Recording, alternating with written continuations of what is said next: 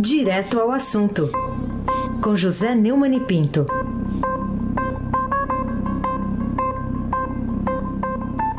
Neumani, bom dia.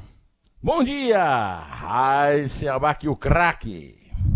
Bom dia, Carolina Ercolim, tintim por tintim. Bom dia. Bom dia, Almirante Nelson e o seu pedalinho. Bom dia, Diego Henrique de Carvalho. Bom dia, Moacir Biasi. Bom dia, Clã Bonfim, Manuel Alice Isadora. Bom dia, melhor ouvinte, ouvinte da Rádio Eldorado, 107,3 FM, Raíssen Abac, o craque. A gente começa falando do TRF4, que aumentou a pena do ex-presidente Lula no caso do sítio de Atibaia para 17 anos. Destaca aqui também a primeira página do Estadão. Isso numa direção contrária do STF a respeito das punições a, a Lula. Como é que você analisa essa decisão lá da, do tribunal em Porto Alegre? O Heisen, é, os três desembargadores da oitava turma do Tribunal Regional Federal da Quarta Região de Porto Alegre, a segunda instância da Operação Lava Jato, condenaram por unanimidade, 3 a 0, mais um, mais um zero para o Lula. Né? Ontem, o ex-presidente Lula por corrupção passiva e lavagem de dinheiro no processo do sítio de Atibaia. A juíza Gabriela Arte eh, já eh, quer dizer, foi confirmada a condenação da juíza Gabriela Arte, substituta do juiz Sérgio Moro na, na substituta interina, porque depois o, o juiz Monac foi, ficou definitivamente, né? Na vara, na 13 terceira vara, né? Eh, deu uma pena de 12 anos e 11 meses, né? E agora essa pena foi aumentada pelo é, TRF4 para 17 anos e um mês. É, essa pena reforça, porque o Lula continua solto. Solto, sem nenhuma perspectiva de ser preso por causa dessa pena, depois que caiu a jurisprudência no Supremo é, de que um cidadão condenado em segunda instância, ou seja, por colegiado, é, tem que é, é, não, pode, o juiz pode autorizar o começo do cumprimento de pena. Então, é, é, um caso esdrúxulo, né? mais uma vez, a justiça brasileira é dividida ao meio. Né? As duas primeiras instâncias, elas são é, chefiadas por juízes de carreira que passam por concurso e os tribunais é, superiores, o Superior Tribunal de Justiça e o, o Supremo Tribunal Federal, são de preenchimento político. O presidente nomeia o ministro eh, de, um desses tribunais, passa por uma sabatina no Congresso e ele é confirmado ou não é, no, é, por essa é, indicação, né, para essa indicação. É, o, esse, eu escrevi inclusive um artigo ontem, nós já falamos sobre ele hoje aqui, saiu no, no, no Jornal Estado de São Paulo, na página 2, o STF é, das antessalas, o poder das antessalas, né? É porque esses juízes, é, desde a redemocratização e a Constituição de 88, eles passaram a ser, é, a sair, né? a fazer carreira nas antessalas, é, exercendo o cargo de maçaneta, que é uma, uma gíria que indica a pessoa que abre a porta para o outro, ou carregar a mala. Ainda não chegou ao caso de colocar nenhum capinha lá, né? Mas tem também os capinhos que puxam a cadeira para as, as cadeiras para as suas excelências. Né? O, o TRF4, ao que me parece, cumpriu o seu dever, decidiu, e isso não tem nada a ver é, com a tal decisão, eu já sabia disso a respeito da questão dos delatores falarem depois, é, porque os delatados dos antes, que é um privilégio, mais um privilégio que o Supremo está é, determinou, sem base em lei nenhuma, por apenas é, devoção aos chefes que os tiraram das antessalas para o poder maior hoje no Brasil. Né? Vamos ouvir o relator desse caso, que foi o, o ministro Gebran, Gebran, aliás, o desembargador Gebran, por favor, Mirante Nelson. Infelizmente, a responsabilidade do ex-presidente Lula é bastante elevada, ocupava o grau de máximo dirigente da nação brasileira. O que havia era a expectativa de que se comportasse eh, em conformidade com o direito, mais do que se comportasse em conformidade com o direito, que coibisse ilicitudes, e ao revés disso, o que se verifica nesses casos é uma participação e uma responsabilização pela prática dos diversos atos de corrupção. Então, é, é isso aí, basicamente. É, Carolina Ercolim, tintim por tintim. Que consequências pode ter essa decisão do Tribunal Regional Federal da Quarta Região sobre a inelegibilidade do ex-presidente Lula?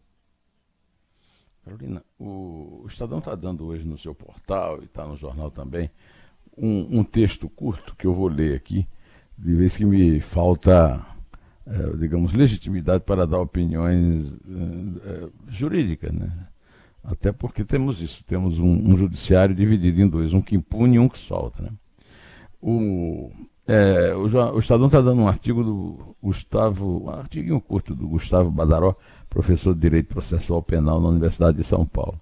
E ele escreveu o seguinte: os desembargadores do Tribunal Regional Federal da Quarta Região não parecem ter desconsiderado a decisão do Supremo Tribunal Federal sobre sentenças em que delatores e delatados fazem suas alegações finais simultaneamente eles seguiram a linha do que o Supremo decidiu, no sentido de que, para reconhecer a nulidade, são necessários dois requisitos. Em primeiro lugar, seria necessário que o delatado tivesse protestado no momento em que as alegações finais foram apresentadas. Isso não aconteceu no caso do ex-presidente Lula. Eu até citei aqui uma conversa que eu tive é, com o meu amigo ex-ministro da Justiça, é, do José Paulo Cavalcante Filho, que disse exatamente isso, né? é, que a, alegação tem que ser ainda durante o processo, porque o advogado de defesa depois diz, ah, me esqueci de alegar isso. Né? Ah, o professor Badaró continua. Além disso, toda nulidade de sentença é, necessita de comprovação de um prejuízo do réu. É, nós tínhamos também conversado sobre essa questão é, do prejuízo que o Walter Faganiello Maierovitch né, tinha falado que sem prejuízo não há nulidade. Né? É, então, é, caberia à defesa do Lula comprovar isso. Se o delator tivesse utilizado um argumento novo em suas alegações e dessa forma surpreendido a defesa, haveria um prejuízo claro. Os três desembargadores consideraram que esse aspecto, aspecto não foi demonstrado. Essa situação seria dramática caso o STF não tivesse alterado seu entendimento sobre cumprimento de pena a partir da condenação em segunda instância. Isso faria com que o prognóstico para uma progressão de regime se alongasse muito no tempo. Por outro lado, Lula, respondendo a sua pergunta, Carolina, o professor Badaró escreveu o seguinte, no Estadão, está inclusive na primeira página do, do portal agora, e está também no jornal. É, por outra, Lula agora é considerado inelegível por força de condenações em órgãos colegiados em dois processos separados. Para afastar a inelegibilidade, ele passa a ter de derrubar uma nova condenação pela segunda vez e por um segundo motivo. Aí Sabac, o craque. Bom, pertinho dessa notícia aqui, que você acabou de comentar aqui na primeira página do Estadão, tem outra. É, STF sinaliza que pode permitir envio de dados, aquele julgamento envolvendo dados sigilosos e investigações você ficou surpreso com essa tendência que está contrariando decisões monocráticas lá do presidente da corte, o Dias Toffoli? Não, é, é, eu já esperava, muito embora que esse grupo que contesta, né, o grupo majoritário que se diz garantista, na verdade garante impunidade, tem se comportado de forma muito omissa e até covarde. Agora, depois de um longo tempo, o é, o Toffoli pôs para votação e, e, me surpreendendo, isso sim me surpreendeu, dando, não forçando a barra para deixar para resolver o ano que vem, é, achando chicanas e prolongando votos que os ministros não foram cúmplices dele. Né? Então já hoje nós temos a notícia que o Supremo deve formar maioria já hoje, né? Na, no, que a sessão começou ontem, a favor do compartilhamento amplo de informações da Receita Federal, sem necessidade de prévia autorização judicial. O que a matéria esclarece é que o, o, o Toffoli misturou COAF com um caso lá de Americana é, de uma de sonegação da Receita e COAF Receita tem nada a ver uma coisa com a outra. Vários dos ministros que seguiram a, a corrente aberta pelo Alexandre de Moraes já se pronunciaram também a respeito, mas não dá para prever se isso vai afetar o COAF. Por enquanto, já se sabe que a Receita poderá compartilhar. Ah, o compartilhamento da Receita atinge um caso específico de alguns é, contribuintes especiais, como Roberta Rangel, a mulher do Dias Toffoli, e Guilherme Mendes, a mulher do Gilmar Mendes. Mas não contempla, é, aí é o caso do COAF, o caso do filho do presidente Bolsonaro, Flávio, senador Flávio Bolsonaro, a respeito de uma questão de compartilhamento, é, uma questão de é, movimentação atípica no COAF do seu ex-motorista Fabrício Queiroz. Isso nós temos que esperar a votação para saber se vai cair essa decisão monocrática absurda que sustenta um acordão é, entre o, o Dias Toffoli e o Bolsonaro. Isso aí nós temos realmente que esperar. Raisen Abaki, o craque.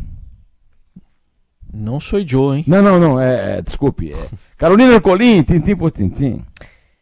É, Neumann, você não estranhou a defesa enfática que o ministro do Supremo Tribunal Federal, Luiz Roberto Barroso, fez da Operação Lava Jato nesse julgamento sobre compartilhamento de dados pela Receita Federal com o Ministério Público?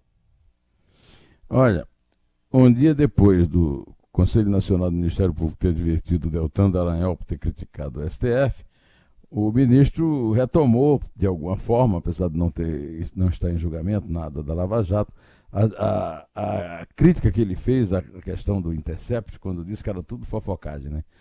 No seu voto, ele disse: muita gente gostaria de transformar a reação indignada da sociedade brasileira no enfrentamento à corrupção. Muita gente tenta transformar esse processo histórico decisivo para perseguir gente proba e honesto. E também, Sou contra vazamentos, sou contra manobras informais ardilosas, sou contra perseguição de qualquer tipo a qualquer pessoa, por qualquer motivo que seja, e, portanto, sou a favor da punição rigorosa de quem quebra o sigilo fiscal e bancário, fora das hipóteses permitidas, e também recomendo que as pessoas diminuam a sua euforia com provas obtidas criminosamente. Você vê a coisa indireta que ele joga aqui, né? E mais, o país vem fazendo um esforço enorme para empurrar para a margem da história essa velha ordem que era legítima apropriação do Estado e o desvio do dinheiro público. Somos uma sociedade que deixou de aceitar a corrupção. Há uma enorme demanda por integridade e as instituições precisam corresponder à demanda da sociedade. Eu vi isso aqui no antagonista e que termina com uma frase engraçada. Barroso não fala javanês. É, você fala, ô, ô Não, você senhor. Se dispõe, você se dispõe a me dar umas aulas de javanês? Não? não, senhor. Você acha que é o caso de eu procurar com o nosso Dias Toffoli? De repente, né? Pode ser, né? Pode ser. Fica então, esperando. Agora é a sua vez. Em Esperanto. Esperanto dá para é. aprender. O Lima Barreto pode ajudar a gente. Lima Barreto. É, tem que ir numa sessão espírita. Podemos seguir aqui em bom, em bom português agora? Sim, senhor. Então vamos lá. A manchete hoje aqui também, uma outra do Estadão, é sobre o veto ao fundo eleitoral. O veto cai e pode crescer de valor o fundo eleitoral, Neumann? Mas é um absurdo, rapaz. o Congresso derrubou sete vetos do Jair Bolsonaro, uma mini reforma eleitoral, incluindo que impedia um aumento no valor destinado às campanhas de prefeito e vereador no ano que vem, a critério dos parlamentares e o, o, os, os chefões das organizações partidárias criminosas atuam para que a quantia seja de 4 bilhões. E o governo está baixando já para absurdos 2 bilhões e 34 milhões. Né? Na prática, ao retornar o texto original da minha reforma, aprovado em setembro, deputados e senadores retiraram da lei os critérios que hoje definem o valor do fundo eleitoral usado para financiar a campanha. Agora, a quantia que vai ser destinada ao transporte santinho, impulsionamento de conteúdo de candidatos, vai ser discutida a, a cada eleição. O, o, o poder que representa a cidadania é muito mais cretino do que a média da cidadania e estamos conversados, Carolina Ercolim, agora sim. O, o Neumann, que razões tiveram os partidos lá no Congresso para derrubarem aquele pedido de urgência para o pacote anticrime do ministro da Justiça, Sérgio Moro, né? Foi visto, inclusive, como uma derrota para ele. É, foi uma derrota não para o Sérgio Moro, para a sociedade brasileira, né? No dia, né? É, que é divulgado o, o, o levantamento é, com uma queda de mortes violentas no Brasil por causa do trabalho é, do Ministério da Justiça nessa área, simplesmente a bancada da bala é, não conseguiu é, convocar com urgência a votação do projeto anticrime do, do, do, do Sérgio Moro. É o único comentário que eu tenho que fazer para essas decisões do, do, Congresso, livrar a cara de seus próprios bandidos, é falha-nos Deus. Deus nos acuda, Eisenbach, o craque. Bom, e outro assunto aqui, Neumann, também desta quinta-feira, é, tem a ver com a, o PSL, que resolveu punir Eduardo Bolsonaro e outros 13 aliados, também está destacado aqui na editoria de política do Estadão. O que, que diz dessa medida? Já era esperada? É, era mais do que esperada. É, acho, o PSL está fazendo aquilo que manda o, o, o Bivar, né, que é o grande inimigo. Aliás, o Bivar, ele teve uma derrota aí quando a CBF eh, falou que o Flamengo era hepta. O Flamengo é hepta, aquela história daquela. Eh, essa briga na justiça pela traça, da, traça das bolinhas é uma bobagem. De qualquer maneira, é, o, o Eduardo Bolsonaro já era esperado é, que ele, o Conselho de Ética do partido é, o puna, né? ele mais 13. Agora, a decisão não tem efeito imediato e precisa ser referendada pelo Diretório Nacional. O que se reúne semana que vem, não vejo por que o diretório não, não a confirmará. E também não vejo por que o, o Eduardo Bolsonaro tentar se safar, uma vez que ele está claramente na organização do Aliança pelo Brasil, que lembra a Aliança Renovadora Nacional, vulgo Arena, o partido da ditadura, mas também não deixa de lembrar a Aliança Libertadora Nacional de Carlos Marighella, o guerrilheiro de extrema esquerda. Né? Carolina Ercolim, tintim por tintim.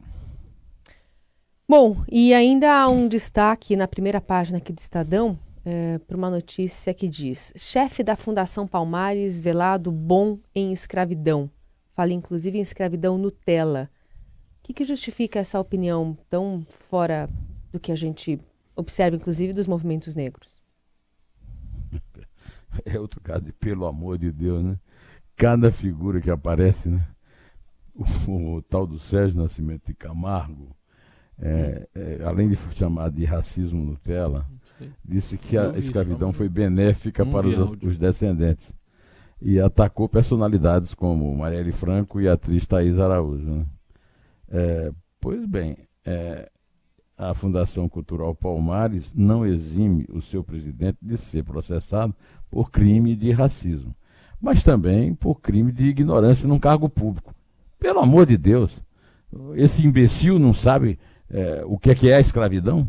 Eu podia mantê-lo sob escravidão um mês para ele aprender a não dizer enorme bobagem desse tamanho. Né? Eu, é, que não pertenço a nenhum movimento negro, mas tenho é, traços de anemia falciforme no meu sangue, o que indica que eu tenho ascendência é, afro-africana, né? É, fico revoltado, mas não como nessa condição. Fico revoltado na condição do ser humano. Porque a, a, escravidão é uma. Aliás, o Brasil foi o último país do mundo a, a libertar seus escravos. Mas libertou. Isso foi em 1888. Ainda era o fim, os estertores do Segundo Império.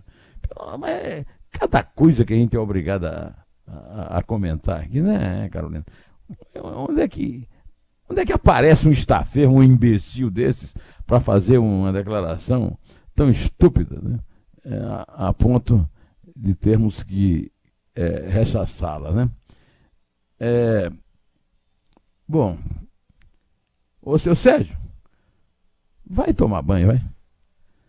Vamos, e vamos nós também tomar. Não, vocês não, ainda vão ficar aí, eu vou agora tomar um banho aqui, porque eu preciso jogar água na cabeça para é, esfriar quando eu lido com assuntos é, tão escatológicos e pornográficos como esse. Conta, Carolina, conta. Vamos lá então. É três? Com suspense. É dois? É um. Um.